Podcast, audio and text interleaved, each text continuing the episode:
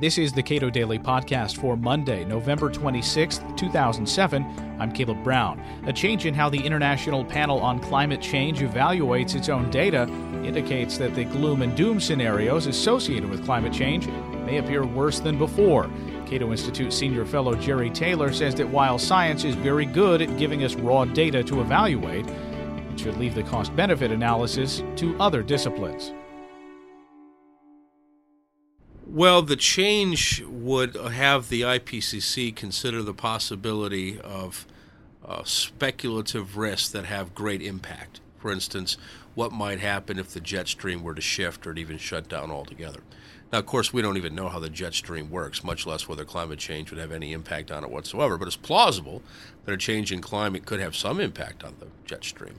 Now, up to this point, uh, the IPCC has not spent a great deal of time incorporating those considerations in its scientific reports, nor have economists who've looked at climate change gone to any great extent to try to figure out how to account for these uh, uh, low probability, high impact events.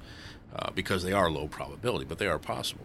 But if you start including those sorts of things in your calculations about what public policy ought to be towards climate change, you're going to weight the uh, the the uh, the discussion heavily in the direction of doing something about uh, temperature increases. Now, that's reasonable enough on its face, but that ra- raises the question how do you feel about the Bush foreign policy? Because George Bush's foreign policy is all about heading off low, low probability but high risk uh, or high impact events.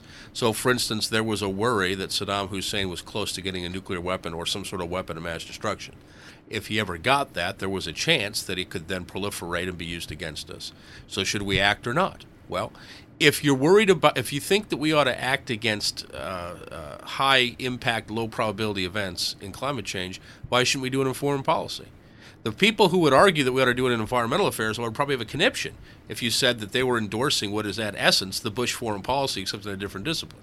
Because after all, if we were going to act in that manner, we not only would uh, take, we not only could justify the war in Iraq, we could bounce rubble in Pakistan. There's a chance that Islamic fundamentalists are going to take over that government and then have nuclear weaponry at their fingertips, which could be used against the United States. There's a chance, but if you're if you're not going to hedge against that risk, I'd say one, you're not necessarily making a uh, unwise or a, a foolhardy foolhardy decision. But it's not all that much different from a decision that we shouldn't worry tremendously or spend a lot of money trying to head off a speculative risk like an impact on the jet stream because of increased temperature.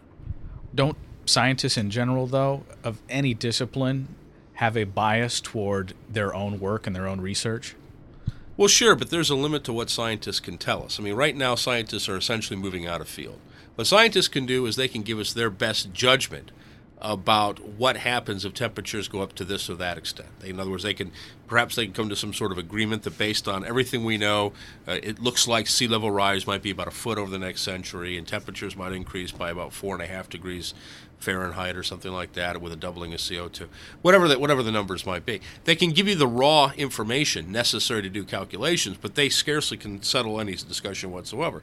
In other words, if if the IPCC comes along and says, "Well, we think sea level rise will probably be about a foot over the next century," what does that mean to me? I don't know. Is that a lot? Is that a little? Is that costly to uh, mitigate? Is it not?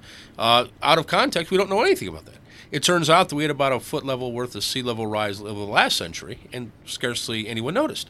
Uh, so scientists are in a position to provide the raw material for us to make cost benefit calculations and to decide about risks and how we might want to hedge against them. But they're in no position to lecture us about how best to address risk because their risk preferences, their willingness to pay to alleviate risks, their risk tolerances are no better than anybody else's. These are subjective matters. So it may, might very well be that a reasonable person says, yeah, you know, we probably should hedge against the risks of climate change in the future.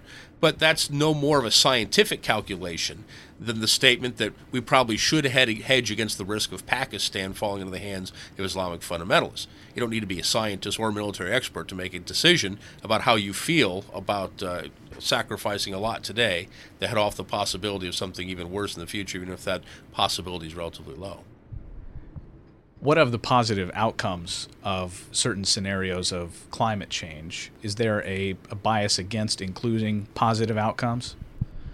Well, there's not a there's not a bias against mention. The IPCC mentions them. Uh, there's a possibility that, uh, cl- eh, in fact, the IPCC mentions that there's still a possibility that climate change has nothing to do with industrial emissions of CO2.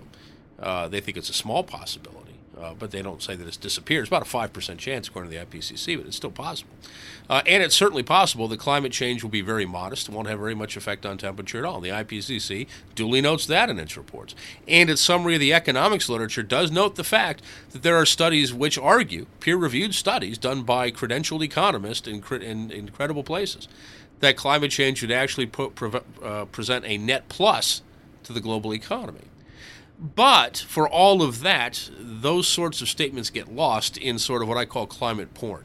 You know the end of the world book of revelation stuff that uh, sells newspapers that gets politicians elected that generates headlines that triggers research grants and that gets scientists treated like global rock stars. But that's that's just sort of normal uh, there's nothing particularly unusual about the uh, scientific debate that you don't find in any other debate. I mean, most of the discussions, whether you're in the climate change debate or in foreign policy, is all about a dragon at the door about to destroy all of mankind unless politicians act now to save us and our children. Well, that's kind of a universal aspect of all kinds of politics. Jerry Taylor is a senior fellow at the Cato Institute. This is the Cato Daily Podcast. If you like the Cato Daily Podcast, please consider a subscription to Cato Audio, a monthly CD or download including exclusive material from the Cato Institute. You can find out more at our website, cato.org.